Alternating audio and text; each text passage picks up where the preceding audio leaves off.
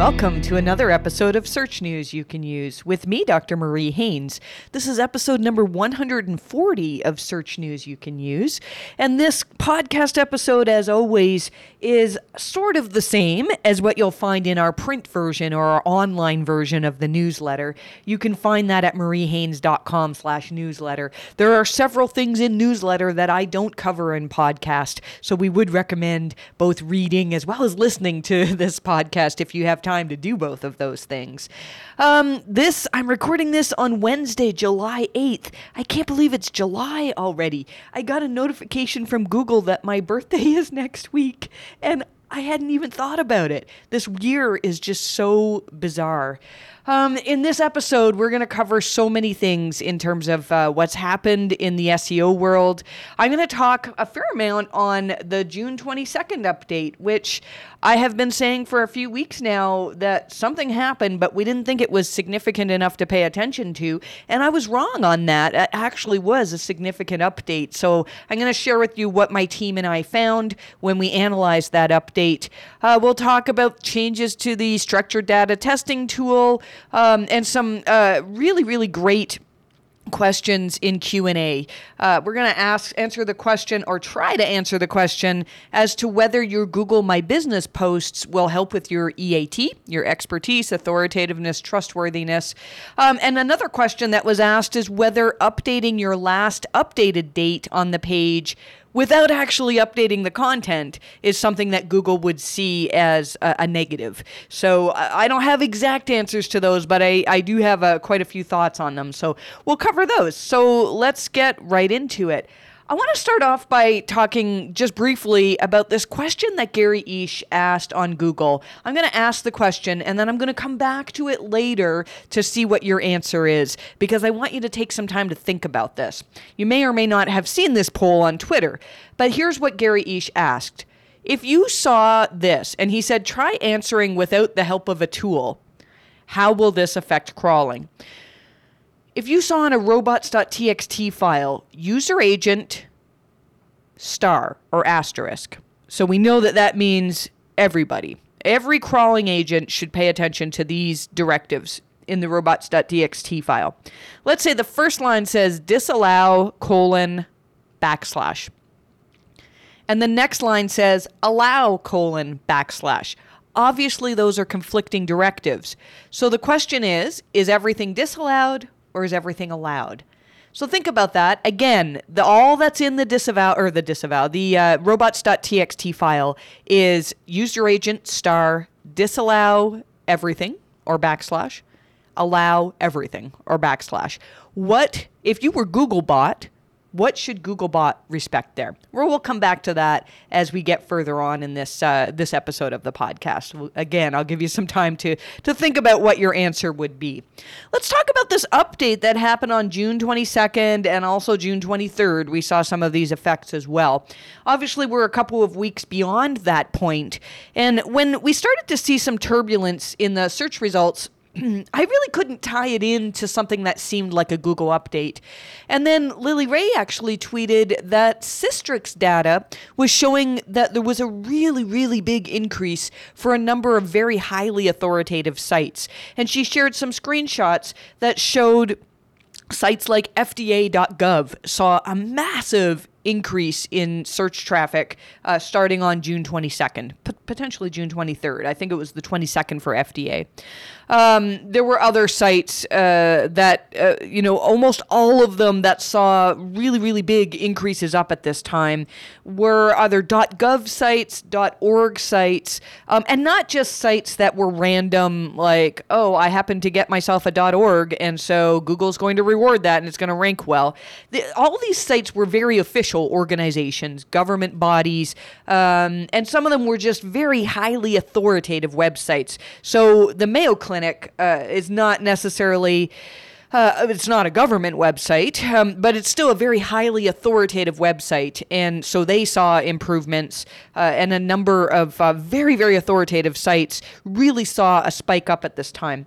So when we looked at our data, and our data consists of uh, several hundred client sites that we've reviewed over the years, and they go across a, a very wide uh, range of verticals. Uh, and some of them are very authoritative sites. We probably have a high pro- higher proportion of medical sites uh, than actually exists across the web uh, in our in our database because uh, we got a lot of clients when we started talking about the August 1st Medic update back in 2018. Um, and so we, we have a great number of sites that we review. And when we looked at our data, we saw something happened on June 22nd or 23rd uh, because we had sites that were seeing changes in search patterns that really looked typical of what we'd see with a Google update. It wasn't like there was just one page that was doing well or potentially not doing well. It was like the entire site uh, was seeing either improvements or declines. Now, in all honesty, while we did have some sites that saw improvements, the majority of sites that in were in our uh, client base, our profile that we monitor, uh, that saw changes at this time actually saw decreases. They weren't massive decreases, but uh, significant enough to probably hurt the bottom line of these businesses. Uh, and so we started doing uh, what we always do with updates. And when one seems to be uh, significant enough for us to pay attention to, uh, we start looking at who actually won when our clients lost out. And so one of our clients, I, I don't want to give away their uh, what their business is because they've asked us to maintain privacy for in regards to what niche they're in. But they write on a topic that is definitely YMYL, but it's not health, uh, probably closer to finance than health. And what we found was that they saw probably a 15 to 20% drop across the board on most of their uh, search traffic. When we started to look at what pages were affected, and what queries were affected, we noticed that in a lot of cases they jumped from ranking number one to ranking number two or maybe number three. And that can make a big difference. Um, when you see a drop from number one to number two, that usually, in my opinion, does not mean that Google has said, oh, this website's bad. Rather, it's saying this other website is probably better to show users. Um, when your website, see, I think some Google updates can actually demote websites. They can look at a website and say, for whatever reason, we feel like we can no longer trust this website. That actually was a big factor of the August 1st, 2018 update, where we really felt like Google started to incorporate information in regards to reputation of a business. And if a business had all sorts of signals across the web that were pointing to the fact that maybe people don't trust this business, uh, then it when the August 1st update happened, businesses that had very, very bad reputation issues saw very, very large drops. Uh, and it wasn't just a drop from I used to rank number one to now I rank number two. So, in this particular client's case, in the financial niche where we were seeing that they had dropped from number one to number two or maybe number three for a lot of their queries, the site that ranked above them was almost always ic.gc.ca, which, for those of you who are not Canadian, uh, that is the website, uh, one of the websites for the official um, government of Canada. And so, or one of the official websites. We don't have unofficial governments, as far as I know. Um, and the point that I'm trying to make here is that in this particular situation, Google seems to have preferred uh, government organization uh, more official information over our client's website.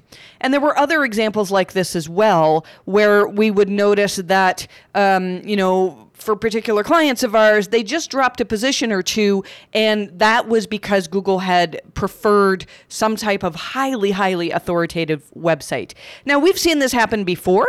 We talked about how um, shortly after the World Health Organization considered COVID to be a worldwide pandemic, uh, a lot of websites saw changes, and Google's algorithms seemed to really, really shift. Whereas if you typed in a YMYL query, your money or your life, so something where you were doing research in an area that would affect your health, uh, it would affect how you spend your money, um, anything that was a very, very important query that had a, a potential to have impact in your life then um, we noticed that Google was highly preferring sites with some level of authority.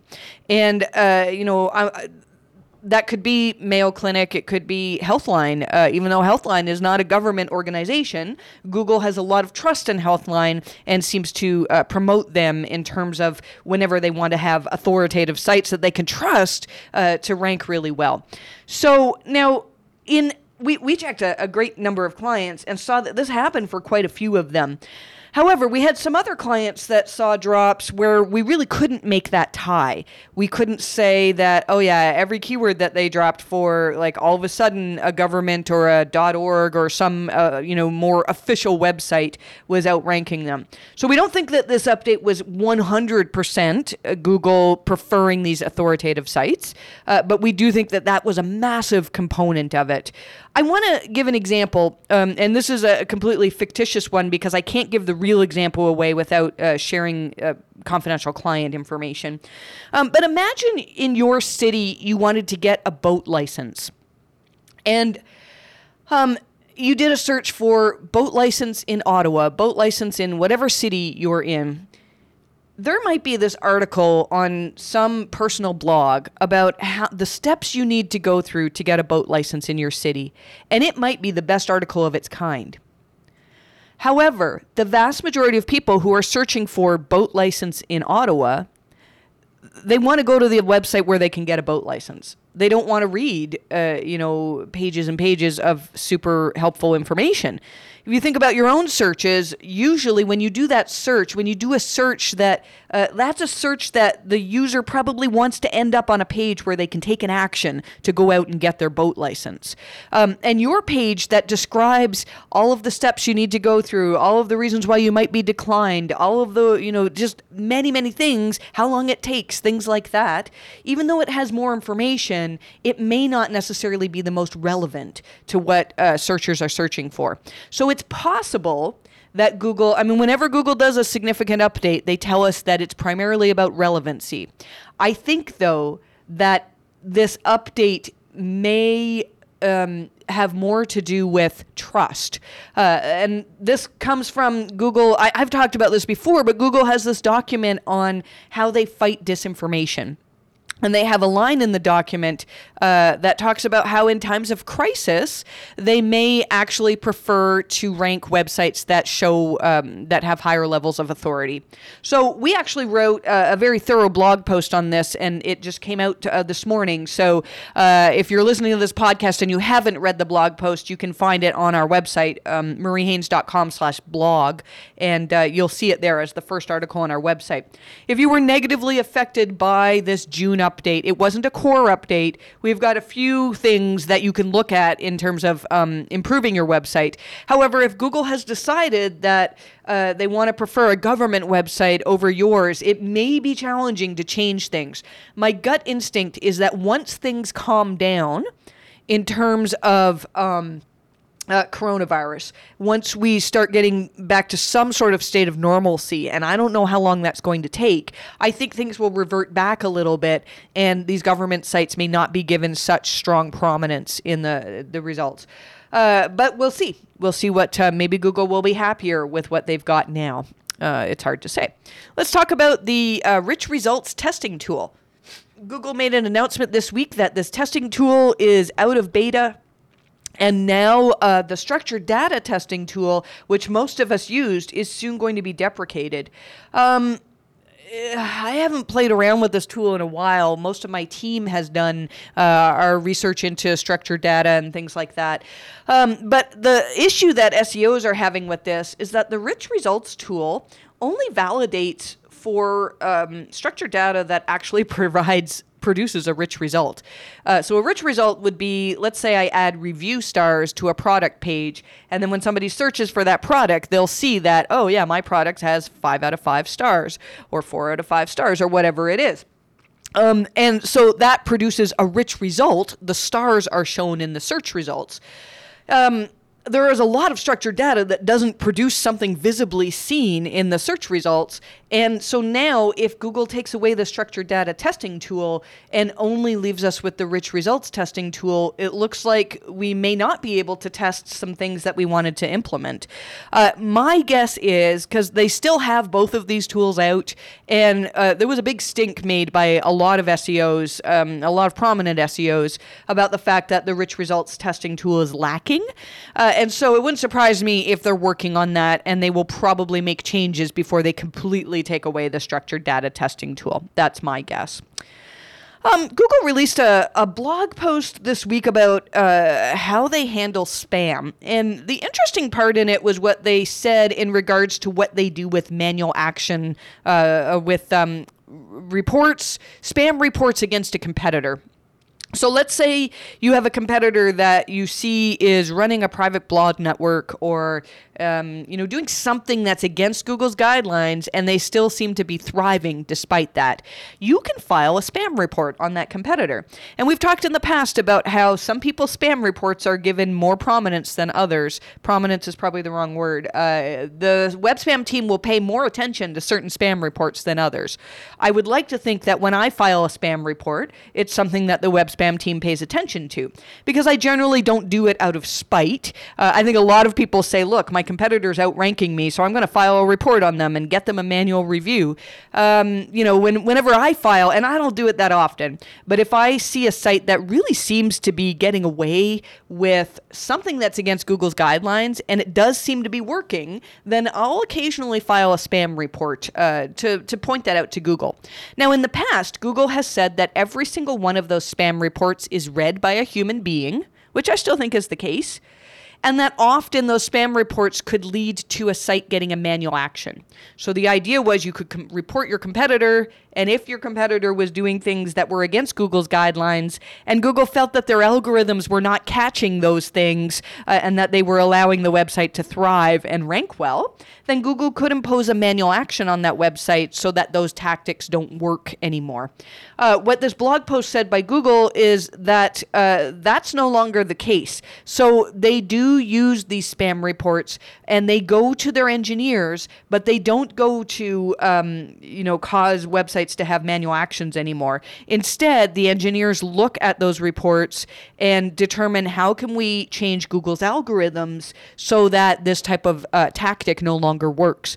So it still is beneficial to file spam reports, I think, when you see something that really seems to be working. Now, sometimes you can look at a site and go, oh my goodness, they have these horrible like links from directories that allow keyword anchored links and like links in low quality articles and blah blah blah. And you could say like wow they're ranking really well uh, for these terms so i should file a spam report. And it may be possible that google's already just ignoring those links and there are other things that are allowing the site to rank really well so um, this doesn't really change much in our lives, but it is interesting to know that uh, you can no longer from my understanding, uh, try to get a competitor penalized. Um, not that we ever did that, but I know a lot of people did. Uh, but there's still benefit in filing a spam report if you do think that a site is getting away with something, and it'll help Google to be aware because all the time there's new techniques coming out, and people try to figure out ways to game Google. Um, but Google's got very smart engineers that are that's their job is to work against that. So if you find some sort of tactic that seems to be working, but it makes you feel a little bit icky. inside because you think like maybe this is against Google's guidelines. Um, you, you, I would say go with your gut on that. Bing made an announcement uh, this week to say that they had updated their webmaster guidelines. Now, Bing has not updated their guidelines since 2012. I remember when they did that, and I remember learning a lot from their uh, updated guidelines back in 2012. We've gone over their new guidelines now, and there's a lot of stuff in there that um, you know really makes sense. And even though uh, we can't say for certain that Google is doing the same thing, a lot of these things uh, opened up some interesting conversation for us. So one thing that the the um, post from Bing told us is that they are now looking at the rel sponsored and rel UGC attributes. Bing says they use them as hints and not explicit directives, so that is kind of interesting. And then Bing wrote down, uh, they broke down how they rank content into six categories. So I'm just going to briefly discuss discuss these. Uh, the first is relevance. And so Bing tries to do all they can to determine that the page that you have is relevant to the query that was typed. And uh, that makes sense. I mean, Google, I think this is really the cornerstone of Google's attempts at algorithm updates lately is trying to produce more relevant results to people. The next step in Bing's uh, guidelines is quality and credibility. And they say that for authors, they're looking for transparency regarding who wrote the content. This is really in, in line with what we think Google values as well. Uh, you know, we don't know if Bing has their own EAT metrics, but this is a part of EAT is knowing that your author has expertise. Uh, is known as an authority in the industry.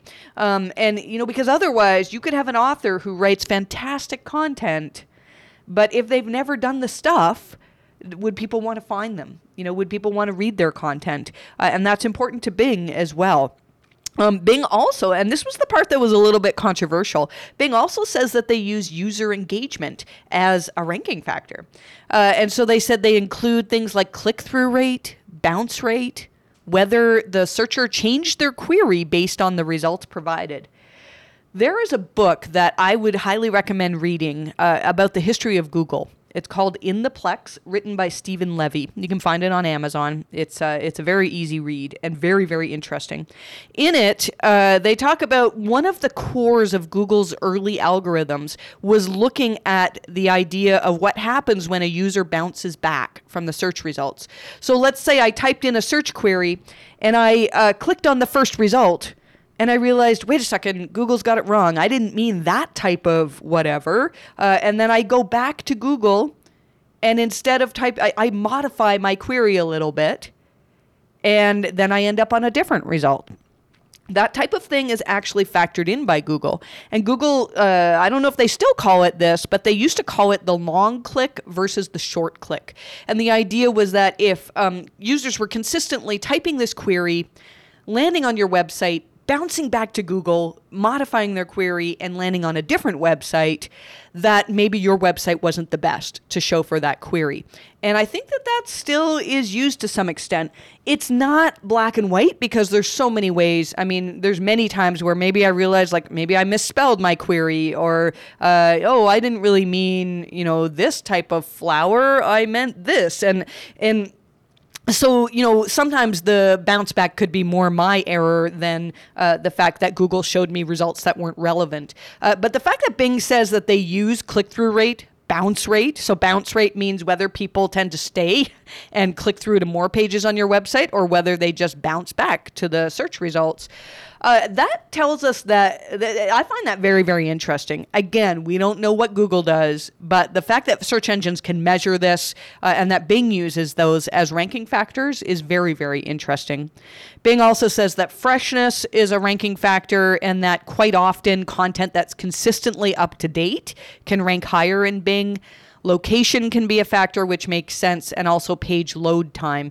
Uh, they do note that a balance can be struck between page speed and other user experience factors. Um, you know, we've seen some discussion this week about uh, if you add ads to your pages, that's going to slow down the page load time. But some of that is necessary because pages, you know, in a lot of cases have to be monetized. So um, you know, there's a balance uh, in that. And sometimes, you know, there could be an extremely useful tool on a page that makes the speed a little bit slower, but the page could still be the best option for people. So it's not always black and white that the fastest page ranks uh, faster or ranks better. Um, Let's see here. Oh, Brody Clark uh, posted some new stuff about uh, Google maybe cracking down on review schema a little bit more. We talked about this back in September of uh, last year.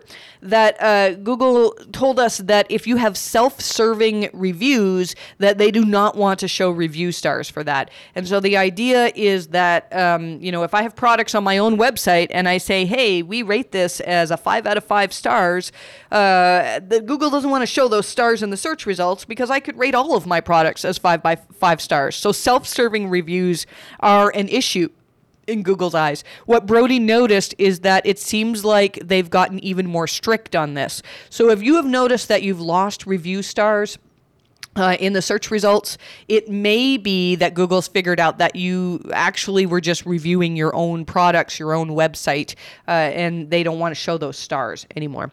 I don't think it's actually a negative other than you don't get the stars. I don't think Google treats that as a sign of low quality of your website, but uh, I do think, though, that it's something that you should be paying attention to.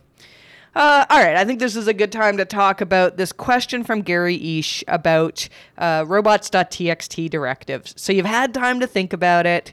The question was if you see user agent star, disallow all, and also allow all, what would happen? Would everything be disallowed? Would everything be allowed? So when Gary put this on Twitter, the poll was almost equally divided. 51.9% of people said everything would be disallowed, and 48.1% of people said everything would be allowed. And that tells you that there's uh, some confusion in this area. Um, and I saw a lot of people, uh, you know, offhandedly making fun of SEOs that had the wrong answer. And the thing is, it's not clear. It's really not clear. It's kind of a facetious question because, as John Mueller pointed out, like if this was in your robots.txt file, uh, then you've got some issues, right? Because you don't understand. You can't be allowing everything and disallowing everything at the same time. So this is very unlikely to happen in real life. The answer is that everything is allowed. Um, now, when this first came out, a lot of SEOs that said everything is disallowed, I think I understand why. And I actually had a bit of confusion in my head as well, I'll be totally honest. Um, and the confusion came from me reading at some point that Google would honor the most restrictive uh, directive. Most restrictive meaning if it was allowed and also disallowed, well, the more restrictive one would be to say no, you you can't crawl this content. That's but but here's the thing: that most restrictive um, actually comes when there's contradiction between the robots.txt file and something else. And usually that something else is a meta tag, like a no index tag. So if a page had conflicting, you know, if um, a directory had a no index tag on it, on their pages, and at the same time, in robots.txt, uh, there was a directive saying that you should allow this directory then Google will take the most restrictive directive uh, out of those two because those are two different things. That's uh, you know meta robots and robots. I know that sounds confusing. Uh, .txt are, are two different things. So when there's conflict between those two, Google will prefer the more restrictive one. And so in that particular cases, case, those pages would not be in Google's index.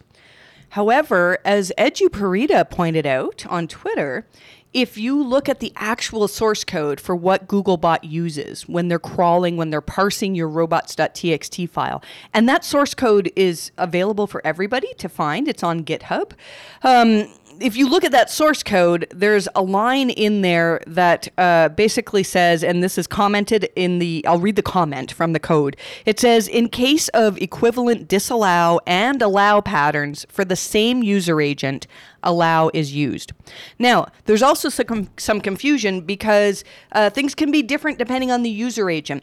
So let's say um, a robots.txt file said, uh, allow or disallow everything, but then it said Googlebot allow this one URL those sound like they're contradicting, but because we are specifically targeting that one user agent, Googlebot would be allowed to go to that URL. I, am going to leave it here because I think this is kind of a hard thing to discuss discuss on a voice podcast. Uh, there's more in newsletter if you'd like to uh, see this actually written out and if my words were kind of confusing.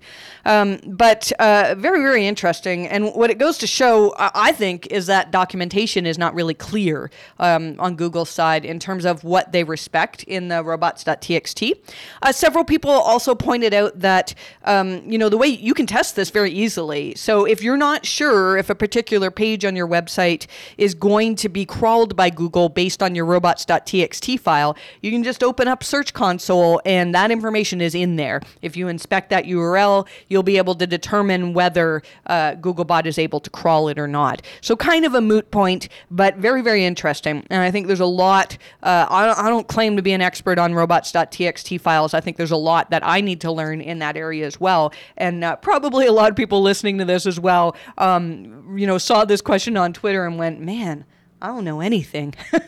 and that's good. That's a good attitude to have because none of us know everything in terms of SEO. So always be learning. That's a that's a motto for me for sure. Um, what is the difference between in Search Console discovered currently not indexed and crawled currently not indexed? Um, Antoine Eripret pointed out that discovered means this URL is currently in Google's queue to be crawled and crawled means it's already been crawled, but for whatever reason, it's not indexed. And that reason, we've been through this in multiple podcast episodes, that Google seems to be getting better at figuring out which content they actually want in their index. And um, Matt Baker, one of my site auditors, uh, Matt does a fantastic job, especially with e commerce sites. So if you, um, you know, are looking to improve the quality of your website, uh, reach out to us. I mean, we have several fantastic auditors, but uh, that seems to be an area where Matt uh, really, really excels in. And so he pointed out um, that uh, John Mueller had said uh, a little while back in a help hangout that um, when you're seeing a lot of pages fall into either of these buckets, either discovered not indexed or crawled not indexed, then uh, the site can be in an area where like Google's just not sure, and they might think that some parts of your site are okay and others not so much. And sometimes Google might crawl something, but they may um, uh, they may decide not to index it and wait for more information to, to come um, as they crawl your website a little bit more. So if you're seeing pages in this section of either discovered not indexed, crawled not indexed, and they're pages that you actually think, you know what, these are good pages, they should be indexed, then you need to be looking at the quality. And the quality doesn't necessarily mean that it has to be absolute, complete rubbish uh, for Google to ignore it. It might just be that it's just not the best of its kind. Uh, and we've been seeing that a lot, that some of these pages that in the past we could get into the index, uh, they're hard to index now. Um, and when we look, we say, well, why would Google even want to index this? Because, like, everything that is on this page already exists on sites that are ranked on the first page. So you really need to be thinking about how to make your pages uh, differentiated from everybody else who is talking on the same uh, topic. This was an interesting question from Casey Markee uh, on Twitter, and he asked it, and Danny Sullivan answered it. Now, Casey does a lot of work with sites um, that do with recipe sites, and it sounds to me like Casey wasn't actually asking this question. He was asking because an ad company asked the question. Um, an ad company was advising that recipe sites do the following: they um, include a video uh, in the source code of their page but they include a different video that they show to users. So the video that's in the source code of the page is one that they want to be shown in the search results, and it has schema, it has the proper recipe schema, um, and, and certain things that are marked up in order to give it more search prominence. But a user on the page would see a slightly different video that had ads. Uh, so it was a monetized video. Um, and so, uh, what Casey was asking is whether that's within Google's guidelines. And Danny Sullivan answered saying, John Mueller could answer best, but given the guidelines, I'd say no, no, no, no. He was pretty emphatic about that. Um, and the reason is because that's cloaking. If you are showing different content to search engines as you are to users, then Google can consider that cloaking and that's against their guidelines. And yes, that can be seen as a, a very big negative against your site. Um, there's, I'm going to talk about a few things we pulled out of a recent help hangout. I actually, uh, I've been starting to, to go over these again, and you'll find every couple of days on Twitter, I'm going to tweet out uh, the best things that I found. If you want to follow me on Twitter, it's Marie underscore Haynes, and uh, I try to tweet everything I learn in terms of SEO. So, uh, and I'm always trying to learn something. So hopefully you can get something from uh, from these things we've pulled out of Hangouts. Um, this one uh, person was asking John Mueller in this hangout uh, about uh, why their website was not ranking well. And they said, you know, we're building links regularly and, uh, you know, it's just not working. Um, and John Mueller, I'm going to read his response. He says, It's something where it's very easy to get pulled down into this world of building backlinks, where you have to drop links everywhere to increase the number of links to your website. And that's definitely not what our algorithms are looking for. He goes on to say, If you just drop random links on other people's blogs, or drop links in forums, or in other places where it might get picked up, that's not something that we would look at and say, Oh, this is a sign of a high quality website that we should be showing more. Um, and so he went on to uh, recommend that figuring out ways to differentiate yourself from other websites, from all of the other competitors that are out there, would be a, ba- a better use of time. Um, and finished with saying we'd recognize by uh, the increases in quality not by random backlinks that are dropped or domain authority, but rather by looking at the whole picture. Uh, I'm going to be, uh, I'm actually working on uh, an updated version of our article about guest posting and everything Google has said about guest posting. And I'm going to talk about this situation where so many SEO companies, their main focus is in finding ways to get links. And it used to be, I, I do think there was a day where the more links you could get, they just seemed to help no matter what. And there are still some people that are listening to this and reading our newsletter that like every time we talk about how Google is good at ignoring links that just aren't truly recommendations for your content every time there'll be a black hat uh, or so, you know somebody who's been in SEO a long time that will say, no, no, that's not true because I built all these links and it worked and my rankings improved. And you know maybe that's the case. Maybe there still are some people that can build links that truly aren't natural mentions and they help boost rankings, but it's getting harder and harder. And if you think about it, Google's got a whole army probably of engineers that are trying to combat this, that are trying to make it so that um, I mean links links still matter very much, but only if they're truly recommendations for your website or your content. Um, so stay tuned for an article from me soon on uh, my thoughts on that and on better ways uh, to go about getting links because uh, I, I, just see so many people wasting so much money. Uh, there are some good reasons to guest post. I'm not going to go through all those in this podcast episode, uh, but if you're doing it primarily to build links, it's it's a really risky area, in my opinion, to be on. Um, this was also an interesting uh, look at. Um, uh, it was a question asked in the Google Help Hangout uh, where somebody was saying they used to get a bunch of visitors and then they built a bunch of links and now they get no visitors to their blog or very few. I think it was like 10 or 30 visitors uh, a day. And uh, here's what John said. My general sense is that the differences in traffic you're seeing from the search results is not due to your consistency on the blog but rather to something where our systems have tried to figure out how relevant this page is in the context overall that can change over time. And it can be so that you were getting 800 visitors a day at one point, and our algorithms, um, the algorithms might say, uh, maybe this isn't as relevant as we thought, and you'll get fewer visit- visitors after all. This was the line that I thought was good. It can also happen that our algorithms get updated and say, wow, this is a really fantastic page. Why are we only sending 800 people there? Now, I'd love to know how the algorithms do that. I, I do think a lot of it now is connected to BERT. Um, and they, you know, Google's been changing their signals for many, many years, and the goal is to just surface content that's the most helpful. Um, and again, I think we need to really be careful not to be relying on links to try to make Google convinced that our content is better than it is. Um, another really good question was somebody asking whether Google can recognize the types of page structures you have. So, for example, uh, this is a product page, this is a category page, uh, things like that. And I thought it was interesting that John, you can read the full um, response. I'm not going to read it all out here because we've got a lot more to cover for this episode. Uh, but again, in newsletter episode number 140, um, and John basically said, yeah, like they try to figure out which parts of the site to filter together, um, and if they determine that like maybe 90% of the pages in a certain group of pages are no indexed, then they may spend less time um, crawling all of those pages on your site.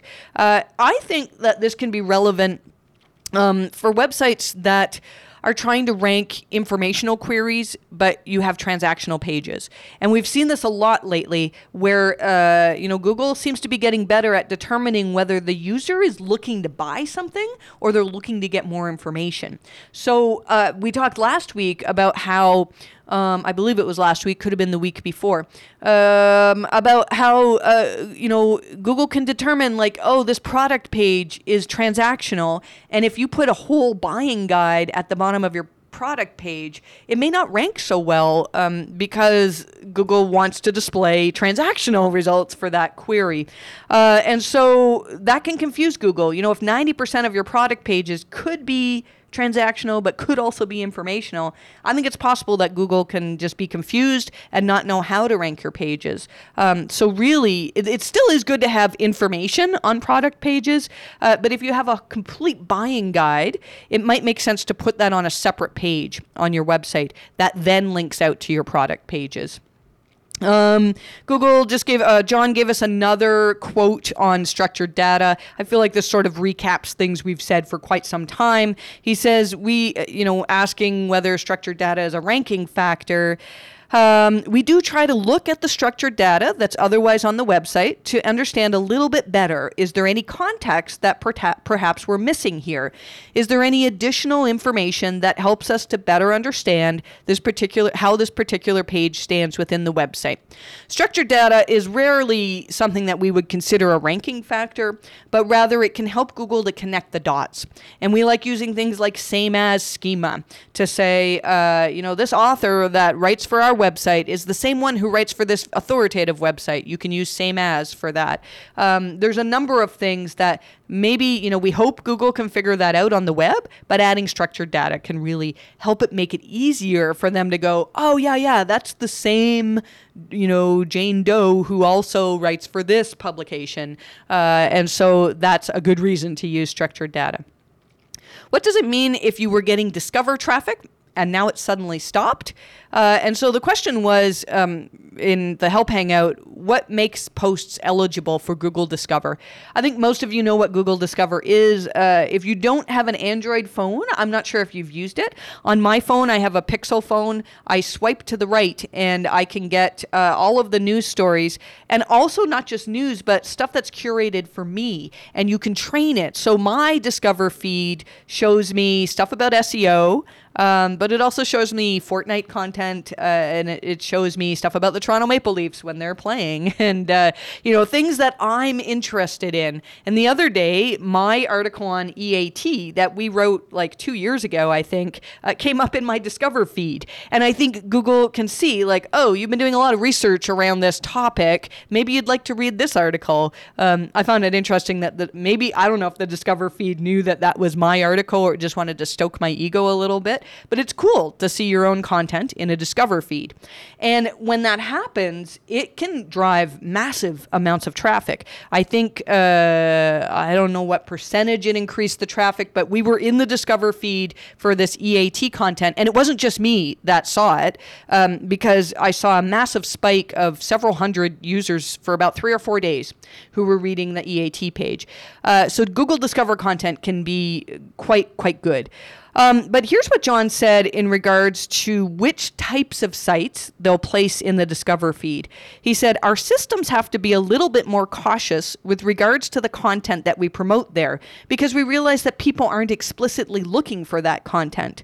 Later on, he says, We do try to make sure that the content we provide through Google Discover um, is something that we can really fully, fully stand behind. So my guess is for if for a while your posts were being shown in Discover, maybe they're not being shown as much anymore because our systems are a little bit more cautious with regards to whether or not this is really fantastic content that we should be promoting and discovering. So, um, um, you know, it doesn't give us any exact things that we need to do. But if you had content that was in Discover and now it's no longer there, it could mean that it's no longer meeting people's uh, needs. I know the other day uh, Google showed me in Discover, and it was something about a particular celebrity, and I actually was interested in this story. And I clicked on, or I tapped on, because it was on my phone, I tapped on the result, and whatever the story was, it was like there were so many ads, and it was very clearly clickbait. Like, I, I scrolled through several pages before I realized they're not answering this question. Like, I think it was somebody who had died, but they didn't actually die. And it was totally a clickbait, art, clickbait article. So I very quickly went back to my Discover feed, and then there's a little uh, button you can use for feedback and said, I don't want to see pages from this particular website. So, if lots of people are doing that, it wouldn't surprise me if that's in Google's algorithms to say, whoa, like a larger percentage of people than normal have told us they don't want to see this particular website in their feed. It wouldn't surprise me if that counts towards a, a negative assessment of quality for that particular website. Um, let's talk about Googlebot adding products to shopping carts. This was something that came out in the Wall Street Journal recently that um, a lot of site owners had noticed that uh, when they look at their log data, that Googlebot was putting items in the shopping cart and then abandoning the shopping cart. Uh, apparently, the uh, the user's name was John Smith, and uh, and Google confirmed that yes, this is Googlebot. So it seems that this is connected to Google Shopping, and if you recall, uh, recently Google made Google Shopping uh, free for everybody. One of the things, if you join Google Shopping, you have to click a box in their terms and conditions to say, well, say that you've read the terms and conditions. And who reads an entire terms and conditions page. But one of the things apparently in the terms and conditions page is that you're actually giving permission to Googlebot to do this. Um, and so why would Google want to do this? Uh, you know, I, I, think you know they're trying to confirm whether the price that uh, gets applied to this product when you check out is the same thing that you're advertising on your website. Um, and so that could just be for Google Shopping. It's possible. Uh, and here's where the tinfoil hat theory comes in. Um, I, you know, when I saw this, I was reminded of a line in the Quality Raters guidelines. And there's a section where it talks about uh, whether a certain page meets a user's expectations. And uh, the quality raters are told to mark a page as fails needs met. So basically, like low quality doesn't meet a user's needs if it has, quote, old products and models and prices, old product models and prices, outdated information, etc. And that is what the quality raters are supposed to rate that page as. Now, if we keep in mind that the quality raters, um, what they do is not the algorithm. It's not like if a quality rater says, oh, yeah, yeah, this price is different than what's advertised on uh, the website. When I went to the shopping cart, it's, it's different, that Google will all of a sudden demote that website, right? Quality raters have no direct impact on your website whatsoever. But if enough quality raters are noticing this, then Google's engineers might kind of figure out a way to determine all right, how can we not recommend this website? Because it seems that they're advertising one price and then searchers uh, who actually check out are paying a different price. Um, is this something that Google's doing? I don't know. But here's what I'm thinking it's rare that Google gives us something for free without them wanting something from it.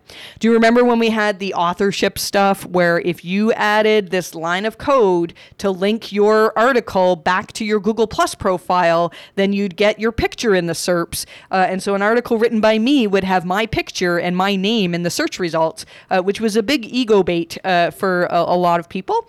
Um, and so Google gave us that.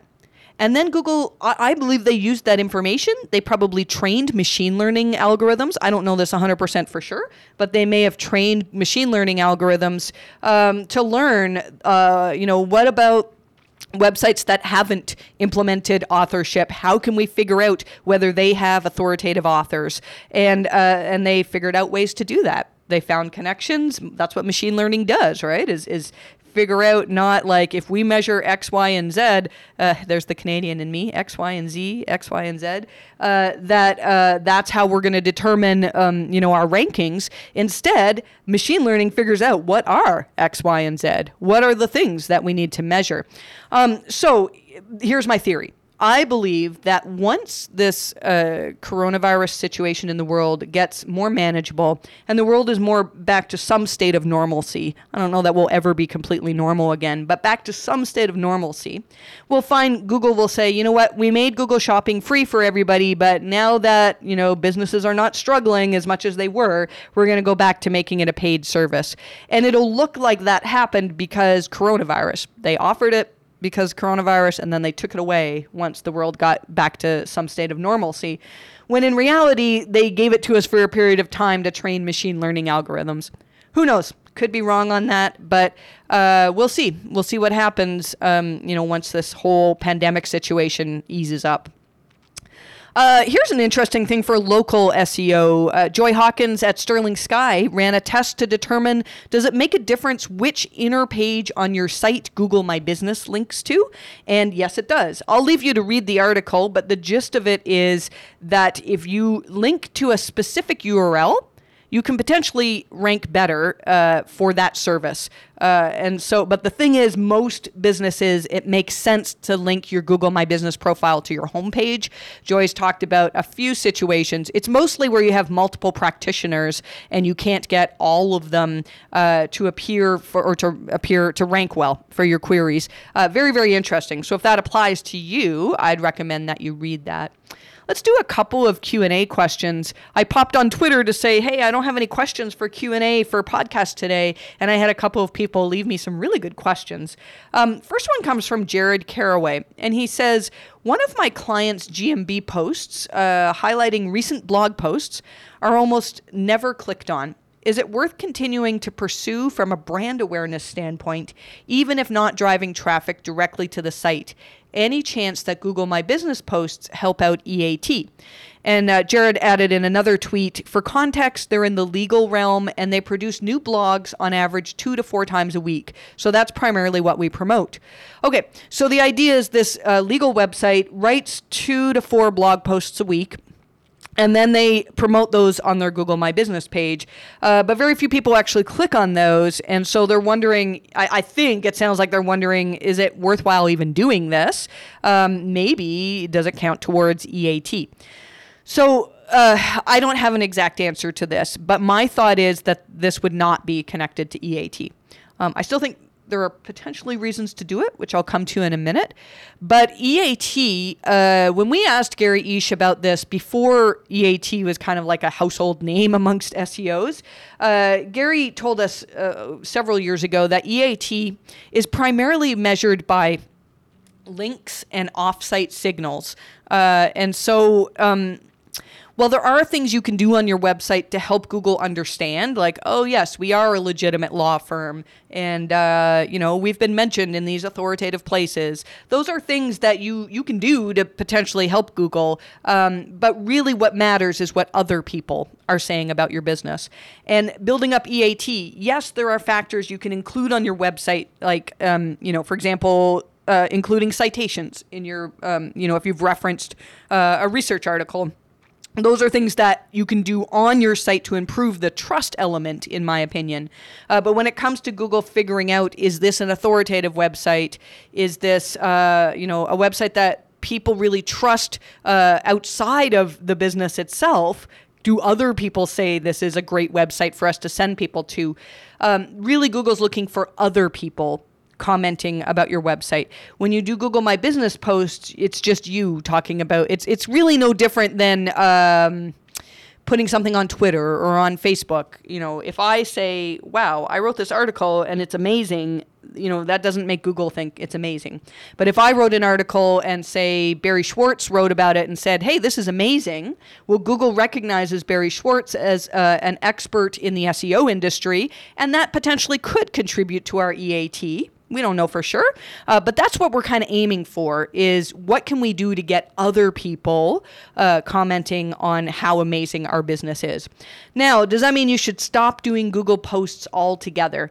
It's tough to say. Um, my gut instinct is to say, you know what, even though nobody's clicking on them, it takes very little time to actually create a Google post.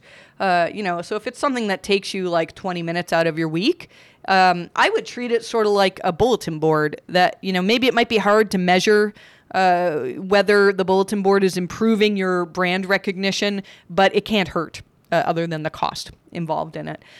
Um, the other concern that I have, though, is that this legal website is producing two to four blog posts a week.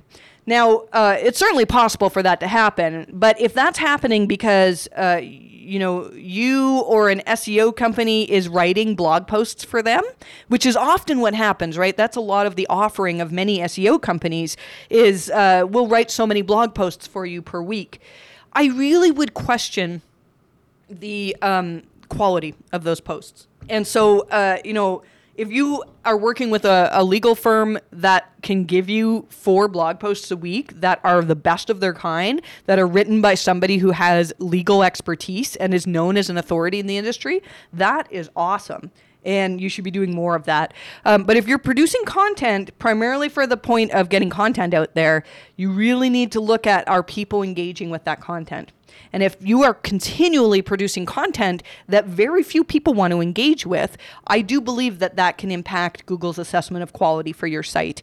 Um, and so when you do produce something that's like the best of its kind, it's better than any of your competitors, Google may look at it and go, you know what, like 99% of what they produce is stuff that we don't want to rank highly, anyways. So I'm not saying that's the case. I obviously haven't seen your blog posts, but be careful about that. You might find that it is better to spend time producing just one blog post every two weeks. That's absolutely incredible as opposed to pumping out content. My apologies if I've misunderstood the the uh, situation, but I see that happen a lot. Um, let's end with another question here. This is from uh, Will Bocek. Uh, a client has a date at the top of posts that auto updates when changes are made, even just a small change like a grammar fix. Could this be seen as manipulative by Google? Um, my gut instinct on this is that it's not going to cause a problem, but it could. And so. Uh, I think this is a pretty common thing where uh, CMSs will do that. That like, oh, you updated the post to like add a comma or something. So let's, you know, the the WordPress or, or whatever CMS you're using will uh, change the last updated date to reflect that. I don't I can't see how Google would treat that as a negative. It doesn't sound like you're trying to manipulate something. It doesn't try and sound like you're trying to like trick Google into thinking something. It's just, you know, a factor of your CMS. However, it made me think of a line that's in the quality raters guidelines. I actually had to go and dig it out before recording this podcast. So, the quality raters are told in many cases to look at the date a post was updated on. And sometimes it's more relevant than others. You know, an article about uh, what types of dinosaurs exist probably doesn't need to be updated on a regular basis unless, you know, archaeology finds a new species of dinosaur. Uh, that can happen from time to time. But for the vast majority of situations, you know, that would be evergreen content that you don't necessarily need to be updating regularly. But a lot of content um, is needs to be recent, uh, and and so the quality raters are told to look at that. And um, here's uh, the quote that's in the quality raters guidelines. Note. The date the page was created may be different from when the content was last updated or modified. When content is updated, the page will sometimes show the date of the update, not the date the page was created. Some websites always show the current date, regardless of when the content was last updated. If you're curious about the content of a page, see here to try the Wayback Machine on the Internet Archive. Uh, and they talk about how to do that. Now, again, it's important to know that what Google instructs the quality raters does not mean exactly what they're doing in their algorithms. but often they're trying to mimic what they want their algorithms to do. Uh, and so if they've instructed quality raters to go, wait a second, if you're not sure if this date really reflects the date on which the content was updated or created, uh, and we think something sneaky is going on here, well, then sure enough, Google's algorithms can do that too. So, uh, I don't know if this is in the algorithms, but if I was writing the algorithms, I'd probably have something in there that essentially says, um, you know, if it looks like the last updated date is just being updated because of the CMS or uh, because they're doing something sneaky, um, or, you know, for whatever reason, your reason, basically then maybe we can't trust that last updated date. And it's possible that Google might treat that date as um, uh, not like I said, not trustworthy, and maybe they can't tell whether your content has been updated. And if that's the case, then content that um, needs to be fresh in Google's eyes in order to rank well, it's possible that maybe they won't look at your website. My gut instinct still is that things are fine. What I would probably do if you can't avoid this without changing your CMS is actually have a line in the article. Um, if you look at our articles, uh, most of them that we tend to update regularly, there'll be a line at the top that says that we write in. It's not produced by WordPress. We write in a line that says last updated on such and such date uh, with the hope that Google can figure that out. So I don't know if that completely answers the question, but um, really it comes down to whether you're trying to trick Google um, which sounds like you're not trying to do that. So you're probably fine. Um, I'm going to end it there because, gosh, we've gone on for an hour here. Uh, the newsletter has even more. We've got some link building tips. Uh, I, I, wanted to cover Glenn Gabe's. Uh, he's done a web story for one of his articles. Uh, we've got information on that in the newsletter. I, I'm I really think we should be paying more attention to web stories. I'm a bit of um, a hypocrite on this though because I haven't, uh, but I think it's something that if you can grasp it, you could actually grab some SERP real estate uh, that very few people are competing for right now. So worth paying attention to. Um, also, tips in local SEO on what to do if your Google My Business listing is once again showing third party ads like DoorDash, things like that. Um, so, sadly, we didn't have time to cover all that in this episode because, uh, gosh, it's been a really, really busy week. Uh, the rest of my week is not too crazy. We've got lots of client work to do. I'm going to be working on this article on guest posting, probably pay, playing a fair bit of Fortnite. We're in the midst of a massive heat wave right now. Um, so we're just taking it easy for the summer because we can't go anywhere. so, uh, so hopefully you're able to relax as well and not working too hard. Um, and I wish you the best of luck with your rankings.